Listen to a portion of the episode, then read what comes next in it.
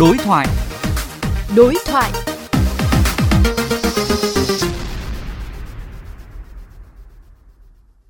Thưa ông Vũ Hải Tùng, mới đây Bộ Giao thông Vận tải đã quyết định giao cho Cục Đường bộ Việt Nam làm chủ đầu tư dự án nâng cấp cải tạo ba tuyến quốc lộ là quốc lộ 53, 62, 91B tại đồng bằng sông Cửu Long. Xin ông cho biết kế hoạch triển khai cụ thể dự án này. Ngay sau khi được Bộ Giao thông Vận tải giao nhiệm vụ lập cái báo cáo nghiên cứu tiền khả thi của dự án ờ, ba tuyến quốc lộ này thì ờ, về phía Cục Đường bộ Việt Nam đã giao nhiệm vụ cho ban quản lý dự án 3 và ban quản lý dự án 8 cùng thực hiện, tổ chức việc lập báo cáo nghiên cứu tiền khả thi. Thì tuy nhiên thì cái việc này liên quan tới công tác chuẩn bị phụ thuộc vào cái nguồn vốn để chuẩn bị đầu tư. Hiện nay thì song hành các ban vẫn đang triển khai cái công tác chuẩn bị.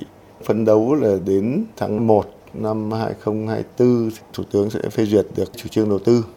Và sau khi có chủ trương đầu tư thì sẽ triển khai các cái thủ tục về lập dự án đầu tư và trình Thủ tướng phê duyệt sau đó đàm phán ký kết hiệp định với nhà tài trợ và theo chỉ đạo của Bộ trưởng, phấn đấu đến quý 4 năm 2024 thì sẽ khởi công.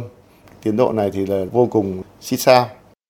Vì đối với các cái dự án vay ODA từ trên này là các cái thủ tục cũng tương đối là phức tạp phải qua nhiều bộ ngành, nhiều vòng. Dự án này là nhất ba vòng. Thứ nhất là đề xuất dự án, ừ, Thủ tướng ừ, đã phê duyệt rồi, sau đó đến chủ trương đầu tư ừ, trình Thủ tướng phê duyệt.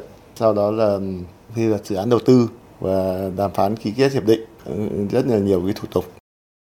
Vâng, hiện nay thì tại khu vực này thì cũng đang triển khai hàng loạt các cái dự án cao tốc như là Châu Đốc, Cần Thơ, Sóc Trăng, cao tốc Cần Thơ, Hậu Giang.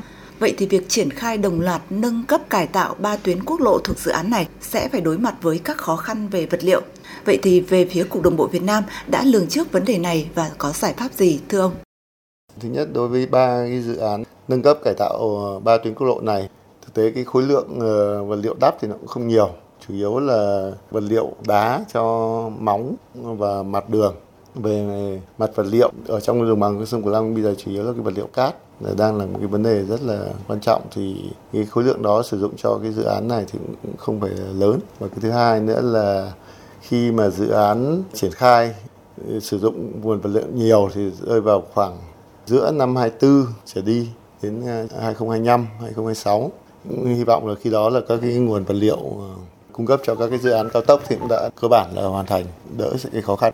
Và hy vọng nữa là tại thời điểm đó thì có thể cái vật liệu cát biển dùng để đắp có thể có những cái hướng dẫn và cho phép sử dụng ở những cái phạm vi nhất định thì cũng sẽ làm giảm bớt khó khăn về nguồn vật liệu.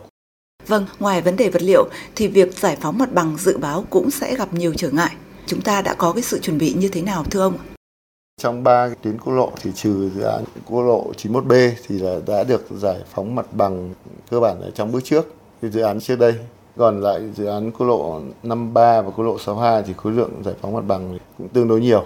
Hiện nay về phía Cục Đường bộ đang chỉ đạo các ban và các đơn vị đi điều tra, đánh giá cái khối lượng và cái đơn giá giải phóng mặt bằng để đảm bảo sao cho khi triển khai nó không bị tăng cái tổng mức đầu tư quá nhiều.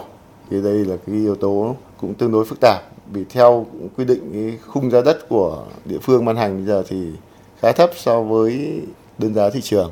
Mà sắp tới đây nữa thì cái luật đất đai thì mới thì mà đền bù theo giá thị trường thì là cái này cũng là một cái vấn đề tương đối khó khăn. Thế nên là để đảm bảo cho cái việc dự án được triển khai nó thuận lợi và không phải điều chỉnh dự án sau này thì chúng tôi cũng đang chỉ đạo các đơn vị liên quan đi đánh giá chi tiết khối lượng và đơn giá giải phóng mặt bằng. Tổng mức đầu tư ba cái dự án nâng cấp cải tạo ờ, ba tuyến quốc lộ này theo phê duyệt của Thủ tướng Chính phủ dự kiến là 309 triệu đô, tương đương khoảng 7.100 tỷ đồng. Thì hiện nay các ban quản lý dự án đang giả soát lại cái chi phí này, kể cả chi phí xây dựng cũng như chi phí giải phóng mặt bằng. Tuy nhiên là nhiều khả năng là các cái chi phí giải phóng mặt bằng sẽ có những phát sinh. Vâng, xin cảm ơn ông Vũ Hải Tùng.